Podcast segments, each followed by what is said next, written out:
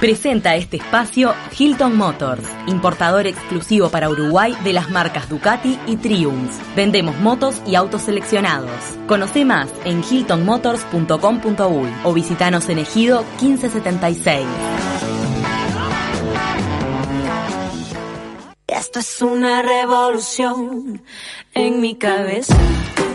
Esta columna te va a dar vuelta la cabeza. Esto es una revolución. Llega Nani Kissman con una revolución de ideas para sentirte bien. Esto es una revolución.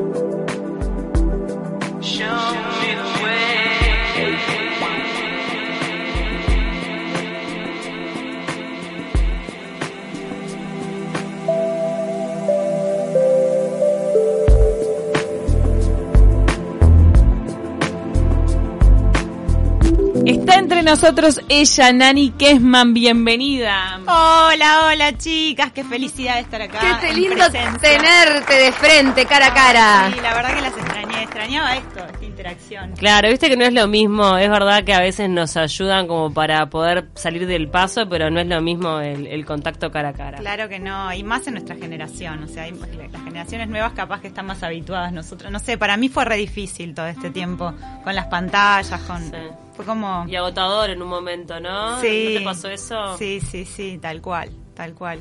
Es difícil, pero bueno, ya estamos acá y gracias a Dios ya se está dando como una nueva normalidad, un poco más parecida a la realidad que estamos habituados. Uno piensa, Nani, que vos, o sea, teniendo tanta práctica de meditación, de yoga y todo eso, quizá no sufriste un impacto tan grande en lo que es lo interno, ¿no?, de esta nueva situación de darse el espacio para uno mismo porque ya te lo dabas. Pero en tu caso también hubo una profundización de ese espacio con uno mismo a raíz de esta cuarentena. Sí, seguro. Fue un momento como de viajar hacia adentro, tal cual. Como se decía el cliché ese que aparecía en varias pantallas en las redes sociales. Hay que viajar hacia adentro. Yo me lo tomé muy en serio y aproveché ese tiempo para conectarme con cómo quiero volver, ¿no? Justo hoy hablábamos de eso, ¿no? De si es momento como de replantearse cómo o de hacer cambios trascendentales en nuestra vida. Sí, a veces, en mi caso por lo menos, no fue algo que lo planeé, pero fue algo que lo pedí, lo deseé, lo pedí, o sea, pedí reconectar con mis actividades de una manera más profunda, más de corazón, como que no sea algo automático, como volver a plena conciencia en un espacio donde me sienta cómoda, dando las clases que me hagan fluir, tratando de que mis alumnos puedan vivir como una conexión un poco más auténtica consigo mismos. Y desde ese lugar como que también empecé las clases, ¿no? Le estoy dando mucho corte a la meditación, mucho pranayama, o sea, las clases son intensas porque en este tiempo también a mí me pasó que necesité mucho mover el cuerpo. A pesar de que practicaba mis ejercicios de yoga y todo, y se llama sadhana tu práctica personal. Mi sadhana es muy intensa, pero necesitaba moverme más. Esto que es el encierro, es como, no sé, la imagen del encierro es uno como apretadito, ¿no? Entonces cuando salís es como que querés desperezarte, abrir el pecho, no sé. Y eso lo trato de llevar a las clases, como que sientan la expansión. Qué lindo. No, súper importante. Bueno, y justo hoy vas a hablarnos de un tema que tiene que ver un poco con todo esto, ¿no? Con el ser y con el ego. Exacto, el ego y el ser, que a veces se confunden, porque uno tiende a pensar a veces que... No que sos lo que tenés, pero que sí, que las cosas de alguna manera ayudan a definirte. Y eso no te hace mucho bien. Pero bueno, ¿cómo me llega todo esto? Porque estoy haciendo un profesorado de biomecánica para la práctica de la Ashtanga Yoga. Y estoy estudiando con mi profesor, que se llama Alejandro Chiarela, los Yoga Sutras de Patanjali. Patanjali es contemporáneo a Buda y creo que es como el padre del yoga, es como de donde vienen, por lo menos de lo que yo he estudiado, las máximas enseñanzas. Y los Yoga Sutras no son, o sea, si bien son súper sencillos de la redacción, son como frases muy específicas, es muy difícil de interpretarlos si uno no estudia con alguien que ya sepa algo al respecto. Es como la Biblia es difícil de interpretarla. Mm. Si vos lees la Biblia seguramente te pierdas el 99% de las cosas porque requiere de una idoneidad, una interpretación. Mm. En esto pasa lo mismo. Entonces, cuando Alejandro, mi profesor, hablaba de los Yoga Sutras, decía que los Yoga Sutras son como un mapa para el autoconocimiento y que en la meditación lo que hacemos es ponernos en contacto con la profundidad de lo que somos. La profundidad de lo que somos. ¿Alguna vez te pensaste como algo profundo? Es difícil, ¿qué somos? ¿No? ¿Qué somos? Y bueno, lo que decía también, que lo que dice Patanjali es que la vida como seres humanos está llena de sufrimiento. ¿Por qué? Porque las cosas nos cuestan, porque estamos muy condicionados y los condicionamientos chocan con la realidad. Las cosas no son, ni tampoco se dan de la manera que queremos que se den ni que sean, en la mayoría de los casos. A veces las cosas se dan, pero no en la forma que esperábamos. ¿Cuántas veces nos enfrentamos a eso? Sí, obvio, 1000 veces, todo el tiempo. Por eso a veces también te dicen, ojo con lo que pedís, porque también el tema de cómo se desarrolla lo que pedís muchas veces está fuera de control. Y bueno, como seres humanos, una posibilidad tenemos para no sufrir o sufrir menos, digamos. Dice Patanjali que tenemos una chance por ser humanos y que esa salida está en el lugar donde uno menos va a buscar, que es adentro de cada uno, porque uno piensa que la salida del sufrimiento, lo que te puede llegar a hacer feliz, está afuera, adquiriendo cosas o teniendo un novio o viajando o comprando o siempre como afuera. Y asimismo también como las culpas de lo que te pasan están afuera. Siempre culpas a los demás, nunca es como... Nunca lo primero que haces es mirar adentro tuyo a ver por qué se te sigue presentando este problema. Siempre depositas como la culpa afuera de vos. Entonces lo primero que dice Patanjali es que hay una salida al sufrimiento, la salida está dentro tuyo y tenés que entrar en contacto con la profundidad de lo que sos. ¿Está? Que vos, cada uno de nosotros, tenemos la capacidad de ser totalmente libres y estar más allá de los condicionamientos. Dice que el cuerpo físico está lleno de condicionamientos. El cuerpo mental ni que hablar, pero el cuerpo físico, para empezar, el primer condicionamiento que tiene es que va a morir. Y ese quizás es como el motivo principal del sufrimiento humano. O sea, el cuerpo es finito. Envejece, claro, con suerte. Envejece con suerte. Y es seguro que se va a morir. Sí, eso es, nadie escapa a eso. Tom. Nadie escapa. Y bueno, y a partir de ahí ya la vida se complica y la experiencia humana se complica más aún. Como que a veces nos cuesta pensar que en esta vida lo que tenemos que hacer es como es ensayo y error, es a buenas y a malas, es a vivir momentos divinos y a vivir momentos horribles, a superar y a surfear obstáculos y uno a veces como que persigue esa felicidad constante y eso... Tenemos que saber que no existe, no va a existir nunca. La adversidad siempre va a estar. ¿Para qué? Para que crezcamos, para que evolucionemos. Yo siempre tengo como la teoría de que la felicidad es una actitud, o sea, que tiene que ser una actitud de uno independientemente de las circunstancias, porque como decís vos, la vida es un subida y bajada, una montaña rusa, o sea, nada es lineal.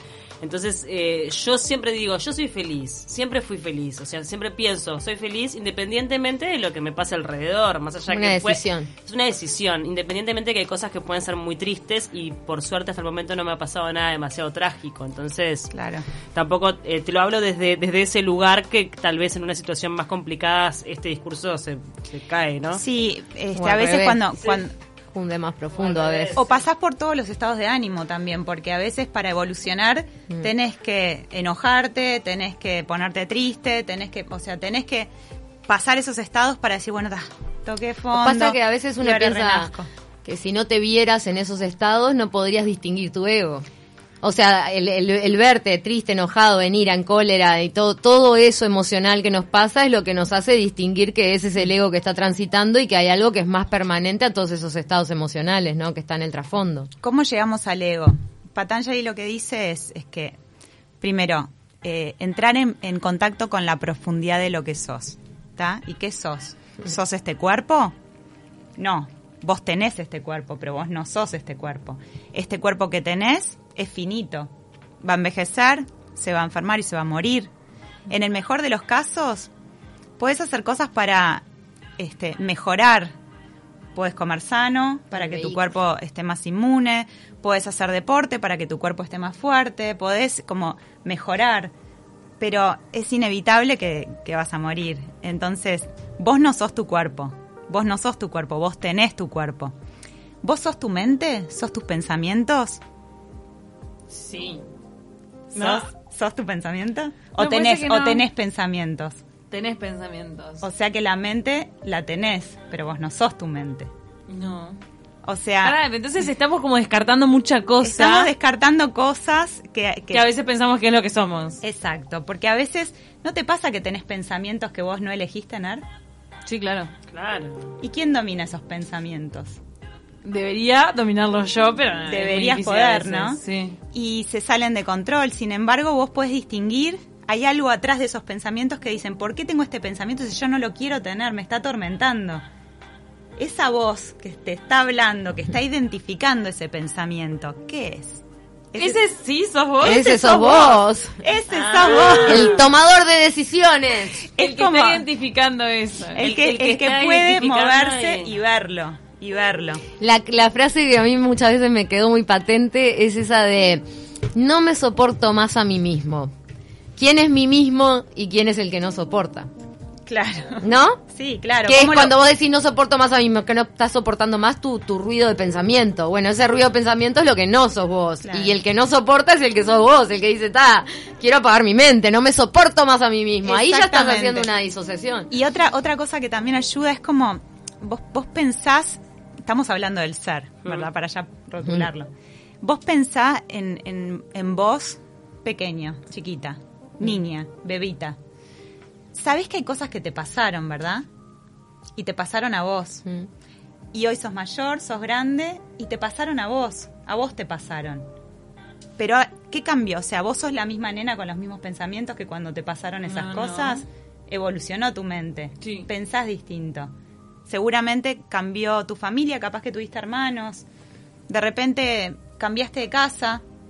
Después seguiste creciendo, te siguieron pasando cosas. Cambiaste de colegio. Cambiaste de novios, de ideas, postura, te pudo haber cambiado tu trabajo, tu situación económica, o sea, todo lo accesorio fue cambiando. Sin embargo, a la persona que le pasaron esas cosas, el interior, es como esa chispa de vida que te acompaña desde que naciste. Eso te pasó a vos, lo tenés adentro tuyo. Eso es lo que no es algo que podés alimentar con cosas externas. Pero la chispa de vida se mantiene inmaculada. Es inmutable. O sea, eso que reconoce que eras vos cuando tenías 3 años, 5 años, ese recuerdo eras vos viviéndolo. Y tenés otra mente ahora y lo razonás distinto, pero también sos vos. Esa flechita que dice dónde estás vos, el sentir que sos testigo de esos hechos, ahí estás. Ahí está el ser. Y es algo que, a diferencia del ego, que podemos decir que es todo lo que vos tenés, lo accesorio. Todo lo que vos tenés, lo que tenés. Lo malo está en identificar, en pensar que vos sos lo que tenés. Porque si vos pensás que sos lo que tenés, sea dinero, sea un novio, sea una profesión, sea un negocio. Sí, tu rol social. El día que lo pierdas, perdés tu identidad, perdés tu esencia. Eso todo es variable. Ahora, hay algo que es quieto, que es inmutable y es homogéneo. Ahora, y es presencia pura, conciencia pura. Ese ser, o sea, en realidad a veces yo me pongo a pensar cuando hago como un pensamiento de si yo sigo siendo esa niña, o sea, si sigue estando dentro de mí, esa misma esencia que yo fui cuando era niña, eso de rescatemos ese niño que alguna vez fuimos, si sigue estando en el presente, hoy, o no. Está siempre. Fue parte del pasado, no, sigue estando porque sigue siendo inmutable. Es esa chispa de vida, sí. Esa cosita eléctrica que está dentro tuyo y que la conciencia que viene contigo, conciencia pura, la que está esperando que le pasan la vida, pero ya es antes de que pase pura. Nada. Claro. Es esa cosa que es inmortal. Y que si te pones a... Y que es única. Porque eso es lo que nos diferencia también. Exacto, y que no se acaba con el cuerpo y que de repente ahí me voy a otras creencias quizás un poquito más espirituales, pero que también tienen que ver con todo lo que venís a aprender esta vida, ¿no? Entonces, las situaciones pueden ir cambiando, pero capaz que la esencia de una situación es recurrente para que tú evoluciones esa situación. Claro. Cuando conectás con esa presencia pura, con ese ser, con esa conciencia, es como que podés ver las cosas desde otro lugar y podés tomar decisiones que son mucho más auténticas y que te van a conectar con un camino mejor, porque viene desde bien adentro y no está buscando inflar un ego, no está buscando lo económico, no está buscando la aprobación placer externa, ¿no? Sí, o el placer, está buscando una realización que viene muy desde adentro. O sea, se alinea con tu propósito de vida. Exactamente. El otro día leí una frase muy linda cuando decía que cómo interpretamos a la muerte como la guadaña, esa sombra negra que viene a quitarte la vida y toda esta cosa cultural que nos ha hecho tanto daño, y cómo tratar de leer la muerte como el momento en el que vos terminás de cumplir tu ley kármica en esta existencia. Entonces, sí, que la muerte llega para sacarte de una existencia corporal en la que vos estuviste cumpliendo karma para aprender. Por lo tanto, es una liberación, ¿no? Es como llega el momento ese en el que ya cumpliste tu tarea y puedes estar tranquilo y evolucionar. Es que en realidad pasar de año. Se habla de la muerte del cuerpo físico en este plano, ¿no? Claro. Es como, no se me hace acordar un proverbio judío que había dos mellicitos, dos gemelos en la panza de la mamá, y uno le decía al otro: ay, vamos a tener que entrar a la vida, qué horrible, ¿cómo será la vida? Acá estamos calentitos, claro, tenemos comida, nos tenemos a nosotros. Ay, nacer, qué espanto, ¿cómo será eso? Debe ser horrible, claro. Es como que la experiencia, de hecho, la experiencia del nacimiento es traumática. Totalmente. Es traumática, pasás a un plano distinto. Física. Pasás a un plano diferente de existencia. Quizás la muerte te lleve a otro plano que no sabemos.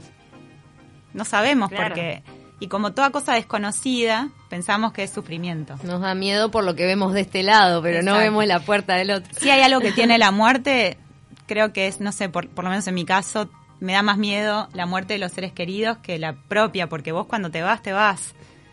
No, obvio. No, claro, es el dolor que queda. El dolor que queda de la pérdida, de las ausencias de los seres queridos. No, y también el hecho de la vida misma, ¿no? De decir, me quedan cosas pendientes, pará, todavía quiero, no sé, disfrutar determinadas cosas, ¿no? Todavía exacto, no. Gracias, Nani, por todo lo que nos trajiste. No, por favor. Y para cerrar, para terminar, les digo esto, que no cometamos el error de pensar que somos lo que tenemos.